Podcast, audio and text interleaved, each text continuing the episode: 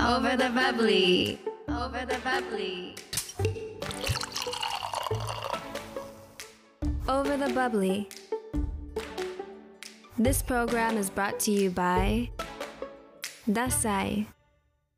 改めて、えー Over the Bubbly っていうのは、まあ、本当にシンプルに私たちの気になる物事を楽しくお酒飲みながら語る番組です。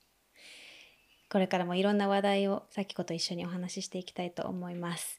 ぜひ、ハッシュタグ、ベニーサキをつけてツイート待ってます。さて、今回はゲストが来てくれました。美容エディターの松本千歳さんです。よろしくお願いします。ますこんにこんばんは松今日本千歳です。よろしくお願いします。よろしくお願いします。今日はありがとうございます。嬉しい。嬉しい。恥ずかしい。なんか、ねえ、なんか不思議。私のお家なんで、ここ。本当にすごいなんか松本さんに、私のお家にご招待する日が、すいません、狭くブリックなさきちて。ゃんしかそうなんです見てなかったのにちょっとドキドキします。ねドキドキですねドキドキしますなんかちょっもともとは二人の出会いっていうのはお店？あのもっと遡るんだよねさきちゃん。うん実は私さきちゃんのお母様をはい。知っていて、うん。であのお母様と先にアデライデではい。会ってその時にあの聞いてたのは娘がいて、うんまだちっちゃくてっていう話をえ、何歳実は聞いてたの。あれ何ちっ歳だろうちゃくてってね。多分10歳ぐらいなんですかうんね。かもしれない。アデライデ歴がすごい長いです。なんか本当にバレちゃうってえー感じだけど、すすごいだからさきちゃんより長いんですアデライデ歴。そうなんです。確かにびっくり。あのあの本当にその年齢を感じない感じさせないオ本当にそうーラがあるんでな。の。だから親子世代で松本さんの接客させていただいたの。うん。へえ、そうなんだ。ねです。だからさい最初にさきちゃんに会った時お店で、うんえこんな大きくなっちゃってっていう なんかこう親戚感。そう。なんかでも前のおあのお店でした？うん多分。あ、じゃああれですね、まだ。えっと、前前のお店だった。学生の時ですね。そうかも。高校生の時とかですかね。そうかもしれなうん。いちょっとド大きくなりまして、そこからまた大きくなりました。た。大きくなったね。もうでもなん、もうその時からもう年、ね、年を重ねるにつれて、松本さんと距離、すごいこう、狭まってう、ん。なんかお仕事でも一緒にさせていただいたり、本当に。松本さんの撮影うん。に携わらせてもらって、スタイリングさせていただいたり、今でもね、なんか、すごくこう、こんなに長いのに、このなんか30の半ばに突入して、うんすごいの松本さんと距離が本当に縮まってすごく嬉しいです。私の方こそ嬉しいです。ねえ本当にもういろんな、もうほら、オーラがあるじゃない全然ないです。もう素敵すぎるから。ちょっとやめてください。本当に美しい美しいから、でも内面も本当にもうすべて完璧すぎて。とんでもないです。お店に来ると、またみみんなにスタッフ全員に挨拶して、ニコニコして、もうキラキラしたなさってるから、うんもうみんな学んで、吸収して、あ本当今日も素敵だったっていう風にね、うあんの、帰っていらっしゃるんだけど、もとう本当に。素敵な方ですよ。いやいや松本さん話には聞いてましたし、実はあのこっそり裏で本も読ませていただいて。本当にありがとうございます。でも私私も聞いてたんですよ。ベンちゃんのこといっぱいいっぱい聞いてました。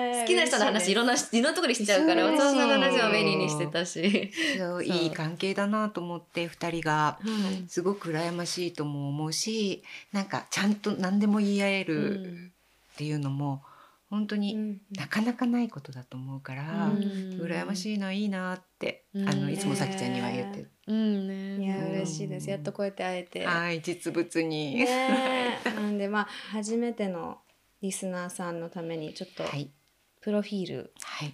を読ませてください。はい。えー松本さんは航空会社から広告代理店そして出版社で働いていてそこからフリーランスのエディターに女性誌を中心に美容やインタビューなど広く活動されています。そんな松本さんと一緒にエイジングケアについてお話ししていきたいと思います。私たちのいつものホットトピックですね、もうこの前もエイ,、うんエイジングケアについて話して、エイジングケアについて話したのって私30多分この23年。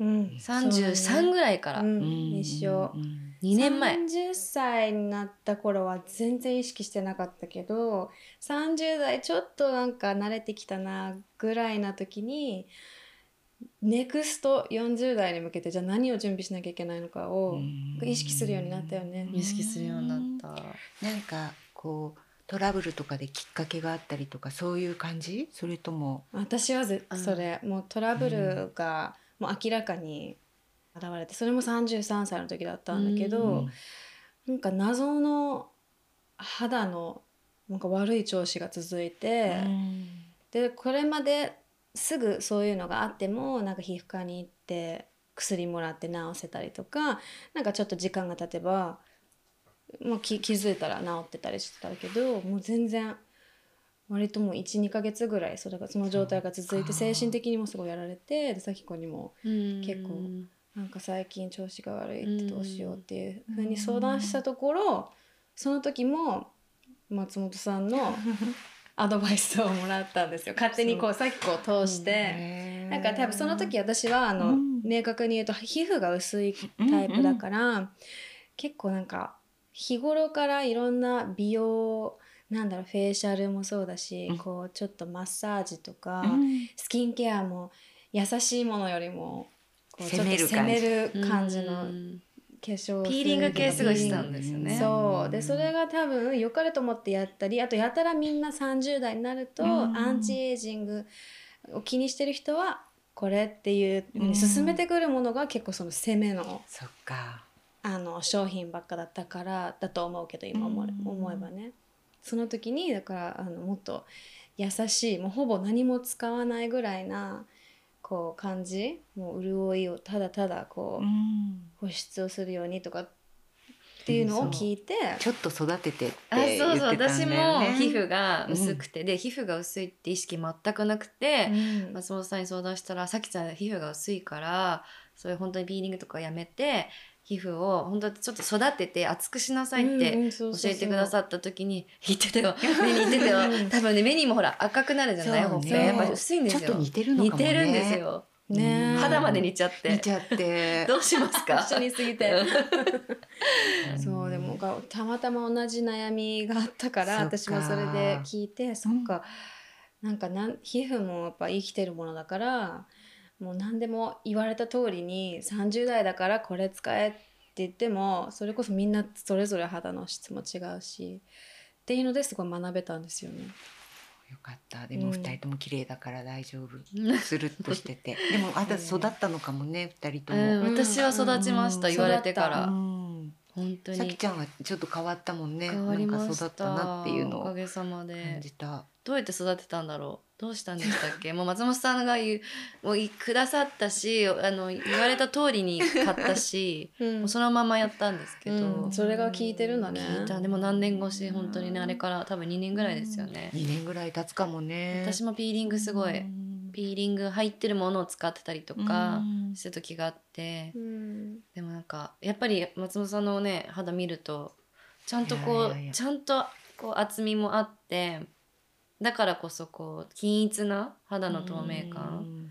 多分そのピーリングも全面的に悪いとかっていうことじゃなくて育ってればそういうこう攻めのケアをしてもこっちも、うんうん。あの一緒に上向くというか、うん。ができるけど弱ってるのにその攻めると弱もっと弱るっていうことなんだろうなって。うん。うん。だからそうちゃんと肌を見てなんかこう自分と会話するじゃないけど、でその状態を確かめてから選ぶっていう。だから結構それ以降私もいろんな選択肢を持つようにしました、スキンケアは。素晴らしい。なんかこういうタイミング弱ってるからこれ使おうとか、うん。今ちょっと安定してきたからそれこそその攻めのケアに行こうっていう、ちょっと飽き性だから結構いろいろコロコロ変えるのが好きで、うんうんでも聞きたかったのがそのアンチエイジングっていうワード、今よく聞くけど考え方っていっぱいあると思うし、うん。まあ、そもそもアンチエイジングっていうワードもなんかなんとなくネガティブな要素入ってるけど、なんか松本さんはどういうふうに向き合ってるか？うん。あと大事にしてるとこってみんな今みたいにえ今言ったように多分いろんなケアの仕方その人に合ってるのはあると思うけど大体これは絶対みんな通るよねとか、ななんか絶対こういうことは知っておくべきじゃないっていうのあったら聞きたくない、うん。なるほど。アンチアンチ松本さんが思うアンチエイジングうとは、ん。これは誰もが多分アドバイスとしてうん使えるなっていう。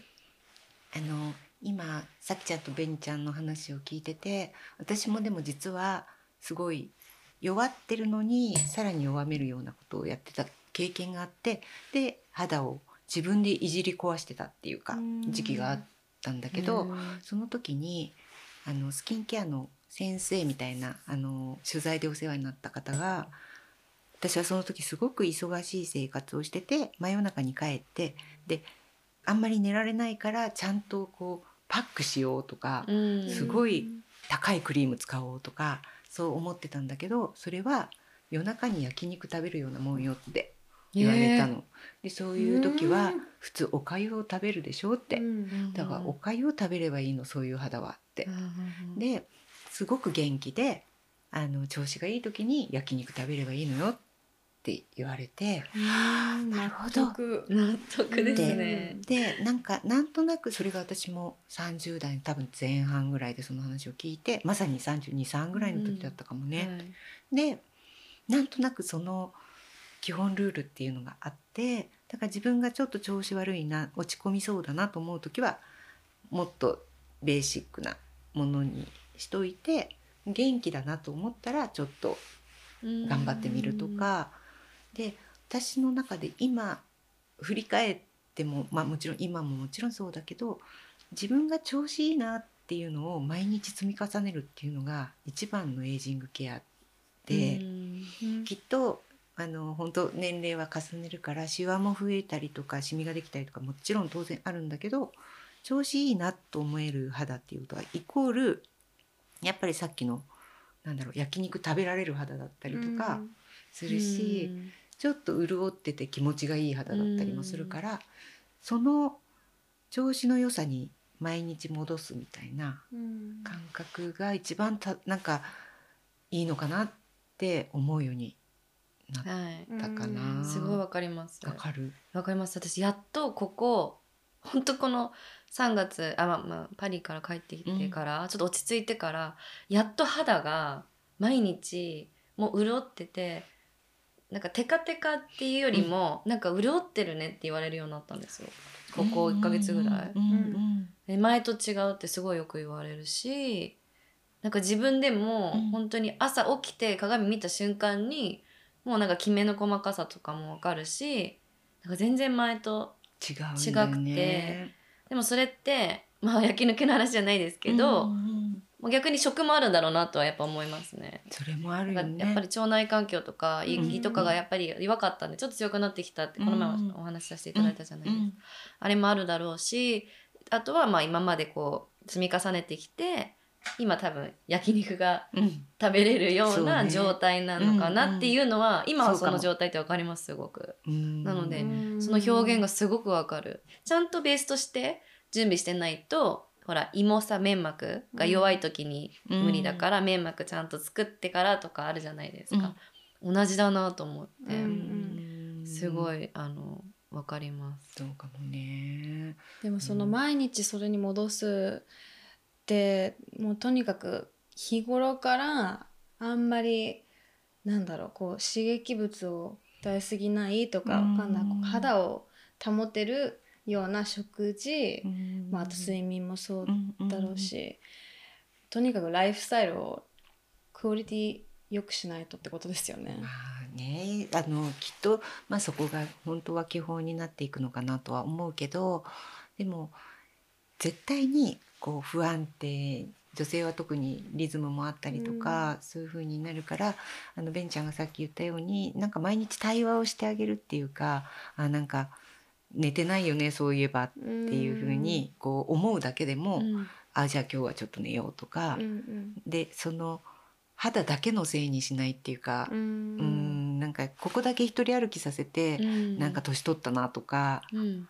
思うとすごくストレスになるから、うんあんま寝てないから正直だよねぐらいにうん。構えた方がいいのかな。うん。っていうじゃあ体全体肌はもう体全体でつながってるから一一つのパーツだけじゃなくって全体のバランスで肌とこうあれしてうん。反映されてるってことですかねうん。バランスが。なんか誰だ誰かがねあの肌は見えてる臓器だってうん。おっしゃってたけどうん。要はなんかまあ胃が見えてるはいはい。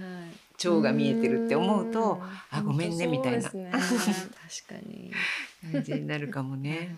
ほど。うんあとなんか今さきちゃんが言ってた言葉でちょっと思い出したんだけどあの佐伯千鶴先生ってすごく有名な、あのもうお亡くなりになってしまったんだけどあの千鶴先生がおっしゃってた言葉でねえっと干物の魚と生の魚だと生の魚は焼くのに時間がかかるでしょうって。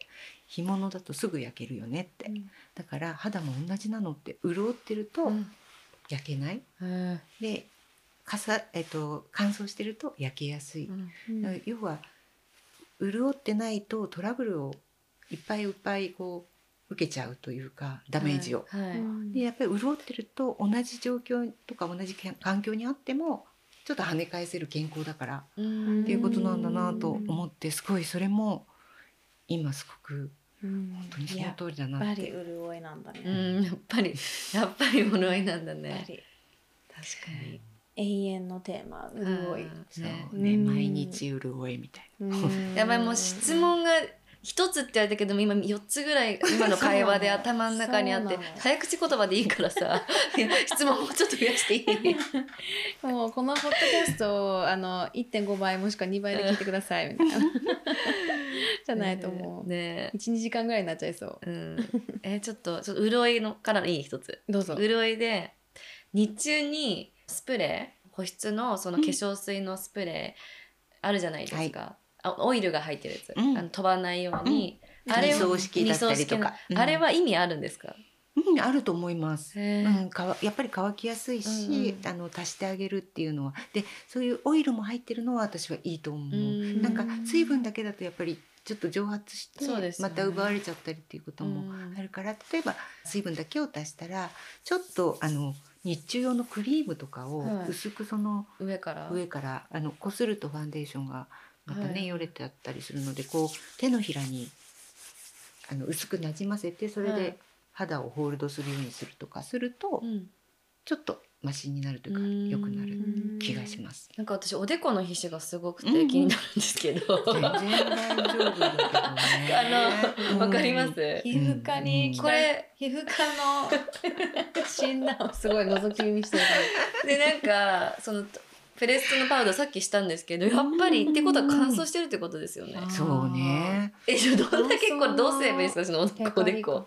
うん、まあでもあのなんか私から見ると全然テカってはなくってむしろ私はまあ個人的にもこう額のこうつるっていう感じとかピカって感じ大好きだから、うん。可愛いなと思うんだけどあの同じようにこう額を特別扱いしないで、うん。こう保湿していってあげたら次第にそのなんだろう皮脂があここ乾いてるから守らなきゃっていう風にならないで、うん。均等になっていくような気がするので、うん。あんまりこう取りすぎないはい。とかした方がいいような気がします。じゃあ額にもスプレーして、うん手の裏でこう押さえて。うんぐらいで。でいいんですか、うん、いいと思います。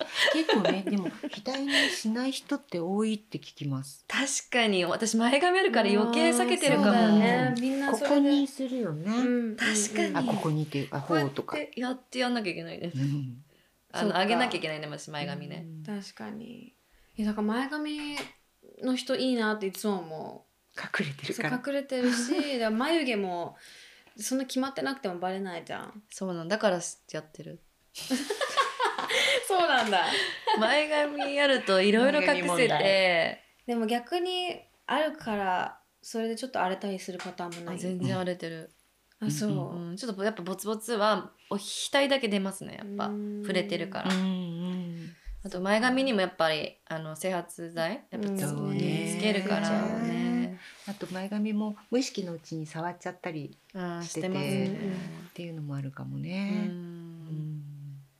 はい。はい、うん私は言ったそれがすごく私の額のテカリが気になりまして。じゃあ私のピンポイントなこのはい。右方のピクピクどうすればいいかな、ねえ ピクピク。でもね疲れたりすると、うん。なったりすることもうん、あるけど。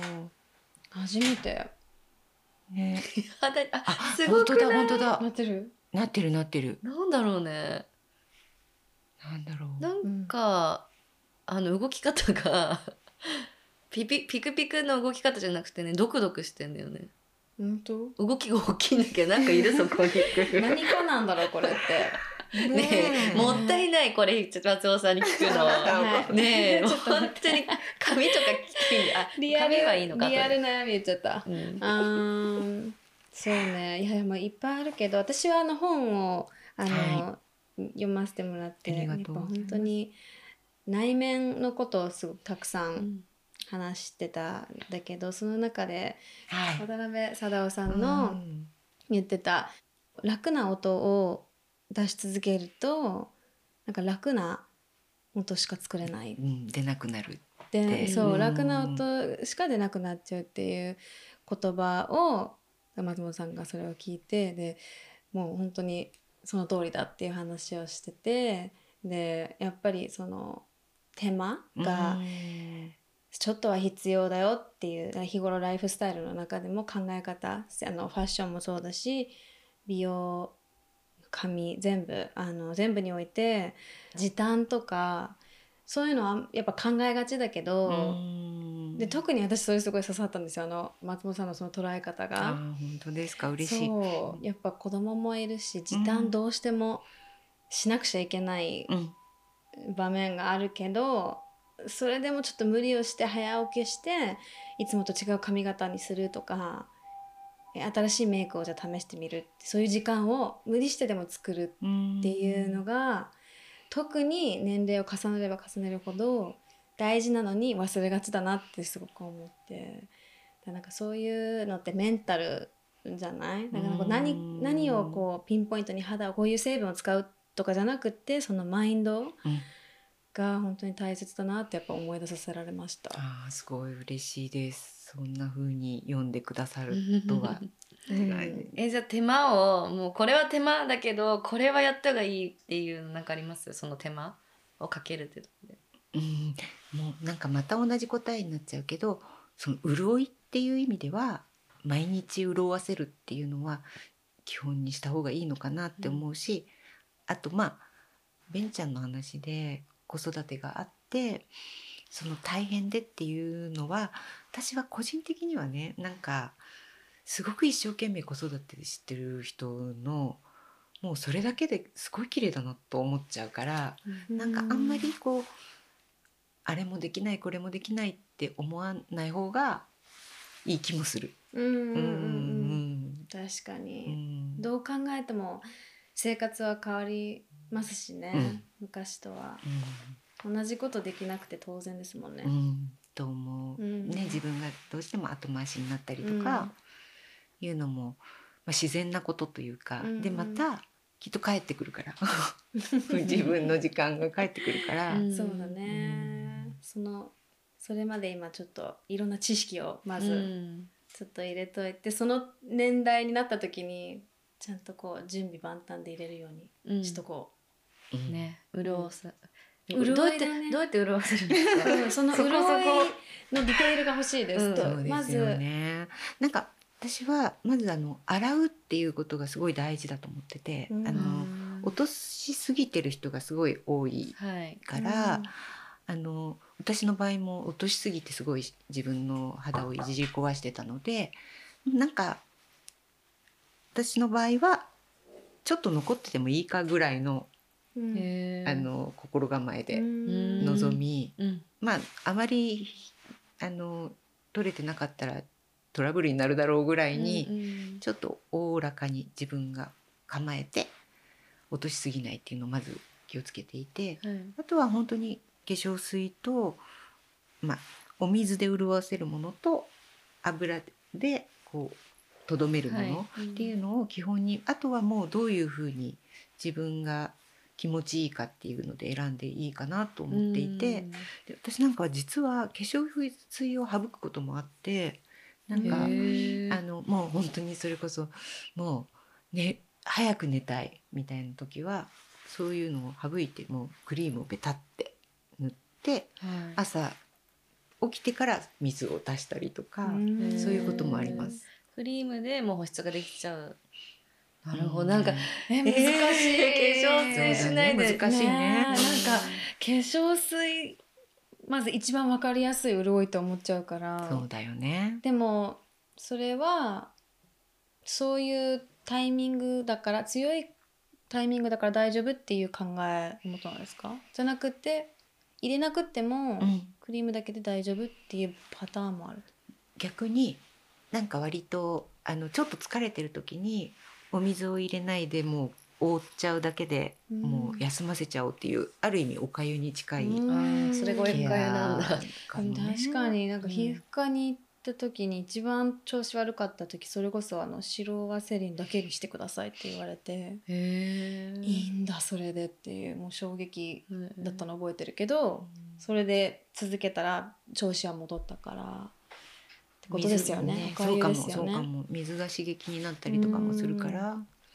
ペタペタしてることが潤いなんですか？何が潤いなんですか？わかる？ペタペタしてると潤ってるって気分になるじゃないですか。なるバロメーターは何ですかうんね。ねもう多分ペタペタは表面に残ってるものだからそれはバロメーターではないんだとですようんね思うけど肌が柔らかいっていうのはすごい目安になるとうん。思います。うんうん、水を含んでるまたその地図先生がおっしゃってた表現なんだけどお豆腐と高野豆腐みたいなのを比べるとうん。分かるって、うん。おっしゃってたけどなるほどね高って。野豆腐になりたくないね。なりたくないねみずみずしい豆腐がいい。すごいもうなんかご飯の表現すごいですね。焼肉とかわかりやすい。ちょっと今日帰ったら豆腐食べちゃいそう。わかる。なんでやっぱり触り心地みたいなのはすごいうん目安にはなるかなっていう気がするけど、最近すごいあのスリーピングナイトマスうんうクん流行ってないですか？流行ってますあれってね。どう思います？うん、なんかいいと思うしそれこそベニちゃんみたいに子育てしてる人とかは例えばもうベッドの横に置いといて最後パッて塗って寝ちゃうとか、そういう風に使っても。いいんじゃないかなっていうクリームのマあのマスク？そなんか夜のスキンケアのちょっはいとトップコート的にうん最後に全部中に入れてくれますよみたいなのだう。ったり超とかになる。ちょっとベタっとするぐらいのへクリームで、なんか本当どのブランドでも結構いろんなのあのタイプを見るから最近。でもそんなヘビーなのを一年中使っていいのかなって思って。季節によって変えたりとかした方がいいんですかね。もし肌にそのちょっと重い重いというかなんかトラブル出そうだなとか思ったら全然やめていいと思うし、うん。ほんと週1回とかでもいいと思うし、でもなんかそういうこうホールドされるような頼もしいものもあればちょっと軽やかな割とジェルっぽいものもあったりするので、ジェルっぽいものとかだったら本当に置いといて毎日パパって塗るみたいなのもありだと思います。そうしよう置いとこうベッドサイドとあと子供のベッドサイドうん。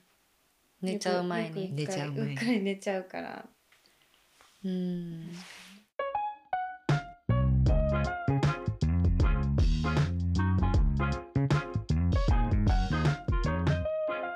Over the bubbly. まあ大体ねこの年齢になると本当肌肌だけをこれまでずっと意識してきたけどふとあ首もだとかあ手のケアとか髪？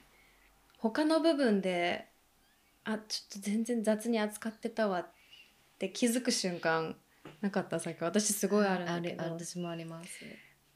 私は結構、まあ、首もよく聞くけどハンドケア、うん。なんか手の甲ってめちゃくちゃ出てる。絶対的に出てるしあもうなんかカッサカサしてる時とかすごいもう嫌だどんなに綺麗なネイルとかしてても。わかる。わかる。いやだから日焼け止め絶対ですよね多分ね。ねつい忘れちゃうけどうん私も。ねでも本当はやった方がいいんだろうなって思います。シワシワうん。の差がついてきてますよね。同じ年齢の人でも手で。うんっていう人ねいますよね、うん。特に私運転するかあらあそっか。ずっとこうね当たってるし絶対もう入れとこうん。うあの車の中に SPF ね。でもなんかそういうのとかもやっぱ聞きたいです。髪ヘアケアもそうですけど。本当に。なんかおすすめありますか？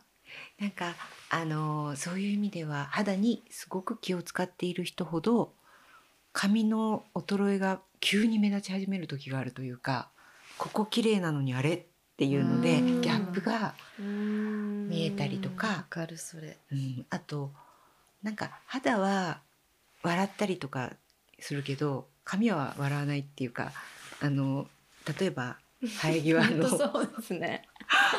笑顔でごまかせない。ごまかせない。確かに。からむしろ肌より取り返しがつかない時があるなっていうのは過ぎてみて思うところでもあるから髪に関してはそうねやっぱりあの頭皮ケアはすごく重要かなって、うんううんん思います。みんなねみんなっていうか2人ともはいやってると思うけど、なんとなくあの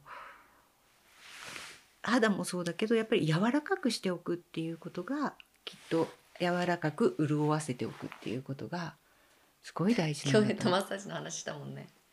ヘッドマッサージ私たまたま今日あのトリートメント、うん。えでももしかしたらそれは多分今日松本さんに合う美容のこと最近すごい考えてたあなんか肌以外にちょっと髪ファサファサしてるな最近ちょっとっていうのがつながって多分今日朝さっき子に、ね「トリートメントいいとこ知らない?」って言って聞いてたんですよ、たまたま。たまたまでそれもヘッドマッサージもおすすめのところも教えてくれたけどまさに今最近髪の質とうん頭皮ケアを結構肌よりも意識してる気がする。うん。うん。素晴らしい。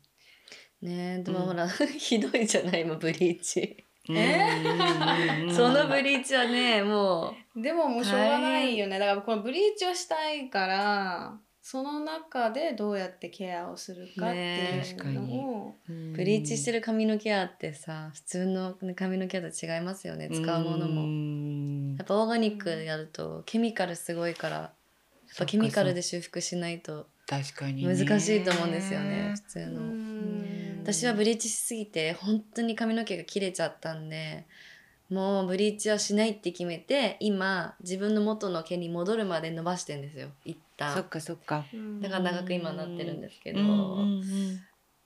とか言いながら私この前あれやっちゃったんだよねストレート矯正。ううん いたんだなんかだいぶマシにはなってきてるとはい。思うけど、でもまあやっぱり傷んじゃうよね。傷んじゃう。ねまあでもそのねブリーチをやりたいとかいうことをまあ前提とするならば、より頭皮をすごい大事にしてあげた方がどどれだけ健やかな毛をね、育ててあげられるかっていうのはすごく大事だなと思うしなんか私本当に時間を巻き戻せるんだったら頭皮ケアをもっと頑張ろうかなって、思うかも。ん。うん。どうやってやるんですか？それはマッサージ、とか。自分で？それとももっと通えばよかったってことですか？自分で、自分で、うん、なんかほったらかしてたなってすごい思うというか、なんか私はすごく髪が多くて硬いし太いしみたいなあのどっちかというとボリュームが出過ぎて悩むタイプだったんだけど本当、うん。なんかそしたらある時あのちょっとモニターをって言って頭皮ケアのアイテムのモニターで頭頂部からのマフ感の写真を撮ったわけ、はい。そしたらすごいここの生え際が全然もう真っ白くなんていうのかな薄く自分のイメージよりも全然薄くてうーん。すごいショックを受けてでその話をしたらみんななやっぱり頭頂部って見ないからうん。自分で。うん。見ないですね。見えないですもんね。その変化って本当に気づかないんですってその人がおっしゃってて、だからああ気をつけないと肌は毎日一応鏡で見られるけど、うん頭頂部って確かにこうやってこうやって見ないよねうん。って思って。うん確かに今思ったなんか天井にじゃあ鏡置けばいいのかなと思ったけど上向いたら見えなくなった。写真撮ってもらうしかないじゃん。本当だね。ね自分で撮る。ううん。んとかでもね本当にそう思うし、うん。首とか手も、うん。まさに私自身もすごいしまったってうん思うところです。うん。うん。なんか首に関してはこの間もねちょっとはい。アデライデの、でお世話になった時にその話しちゃったんだけど、はい。あのあるフランスの有名なエステティシャンの方に取材をした時に、うん。松本さんは首がそれこそ弱点ねって言われてあなたの首はうん。あの鳥の羽を抜いたみたいになってるってえ？言われたの。なんかちょっと毛穴開いて、うん。こう凹凸があるというか薄くなってなってるって言われて、はい。うん。であなたの首は顔に、えースキンケアを塗ってその余りを塗ってるっていう首をしてる、えあまりあまりをそう。してます。余りを塗ってるって言うけど余ってなんかないのよって。うん。すごい通訳さん大変でしたねそれ松本さんに伝えるの。鳥の羽を抜いた首してるって。日本語で言われたら超傷つくけどなうんみたいな。でもうなんかあのそれを聞いて先に首にそのいつものようにスキンケアの量を取って首に塗ってから顔に塗ろうとしたら顔の分なかったから足りてないんだと思う首に。うん。首からやった方がいいですね。そしたら。まあそれは忘れがちだがゃいいアドバイスですね、うん。まず首から、うん。そうしてみるのがいいと思う。んうんうん、だって絶対顔はちゃんとしっかりやるからね、うん。もう一回プッシュ首するよね。適当にやってます私。私デコルテ綺麗にしたいからバストケアクリームはこのあのバストからデコルテまではすっごいちゃんと塗ってるの。毎日、うんいいものを。う、ん、全然違うの潤いが、うん。全然違う、でここ首だけは最後にやっぱ余りこっからのバストからの余りと、顔からの顔からの余りでかわいそうあー待ってないちょっと今日から変えまます。確かにこう首はねよくほらうん。あのセレブがあの海外のセレブとかの写真でやっぱり首ケアしてない人しわしやじゃないですか、特に日焼けしてる人、うん。あれ見ると恐ろしいですよね、確かに。セレブの写真は気づかせてくれるよね、うん。あとこの脇の部分とかをにだけ老けてる人とかセレブの写真を見るといたりして。そうだから脇腹ですか？脇腹？ここの部分、うん。みんなそれ以外のボディケアちゃんとやってるんだろうと思うけど、この背中からこの辺ってうん。多分濡れてなかったりとかうんは全然塗ってない。するんだろうなと思うんだけど、うん。すんごいいろんなとこスキップしてます。なんかそのつなぎ目ってちょっと危険かもねそういう。ね。ね、つなぎ目ね、うん、首もそうだし、うん。あと私がすごい最近思うのはこの生え際、ここも髪につかないようにって結構スキンケアもやってなかったりとか頭皮ケアも顔につくからやめとこうってここを仲間外れにしてあここっていうか額の生え際。生え際を仲間外れにしてたりとかして、でも結構ここでこうこめかみにちょっとシワがとかそういうのが出てくる出てくる先に行ってるのでお伝えします。わ。かりました。生え際ね今日一のアドバイス生え際一番触れたくないとこだもんベトベトしたりとか。私もあの生え際すごい癖っ気だからここがちょっとでも濡れちゃったりすると、またもう一回うねうねをこうコントロールしなきゃいけないから、もう避けて避けてる避けてるんですけど、この細部までちゃんとギリギリのうん。際までやるっていうのを意識しよう。ん。大変だ、ね大変だね。ね倍かかるじゃないですか時間も、ね。あとボディクリームじゃあ生え生え際じゃないあの首から全部うん。ちゃんとじ顔以外も同じようにこうケアしなきゃいけないってなってくるとボディクリームの量半端なくないですか、そうですね、本当ですよね、ボディクリーム速攻なくなっちゃわない？う私でもボディだけは昔からの多分母の影響ですけど塗りたくってるからすぐなくならない？すぐなくなる。もうほんと消費量すごいボディクリーム。高いクリーム使えないですよねあんまり。でも体に関してはもうなんかとりあえず潤えばっていう気持ちであんまそこにかけてないけどかけかけるべきですか？いや私もでもみンちゃん言ったようになんかとりあえず塗ってあげることの方が大事だなと思ってるからそこまでお金をかけてとはあんまり思ってないけどただすごくあのパーツ別にそれこそバストケアとかあるいはまあレッグケアとか、うん。そういうふうにこう目的を持って生まれてる高い商品っていうのはやっぱりすごく考えられてるので、悩みがあるところはそういうことをするとか、うん。まあ肌と顔と一緒だよねきっと。そうですようねんそんな気もする。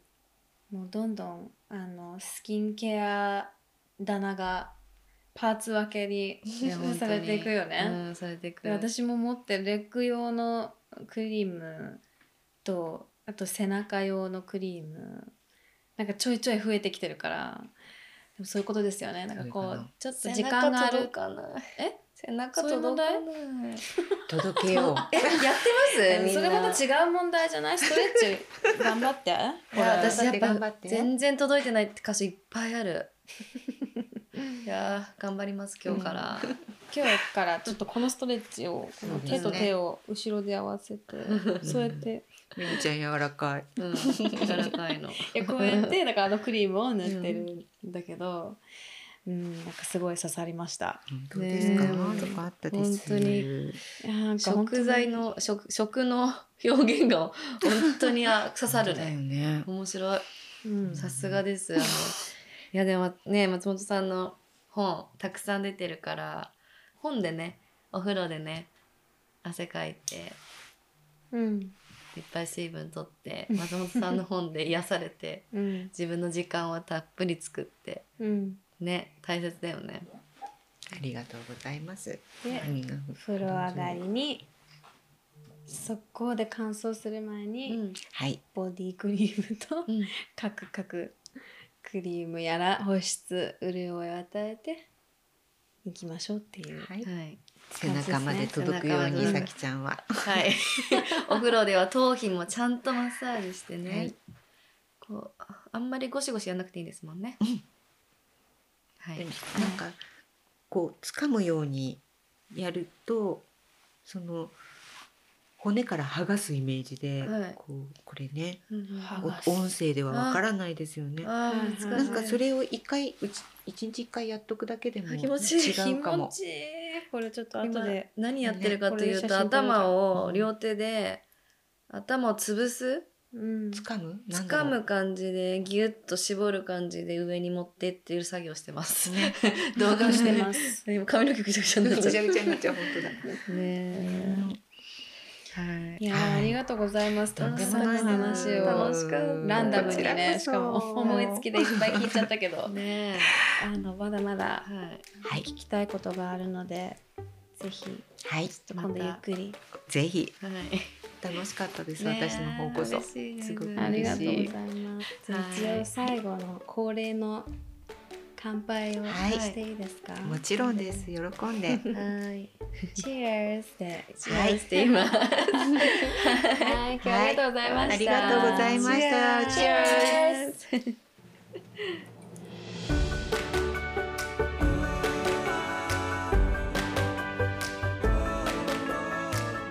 Over the Bubbly. This program was brought to you by Dasai.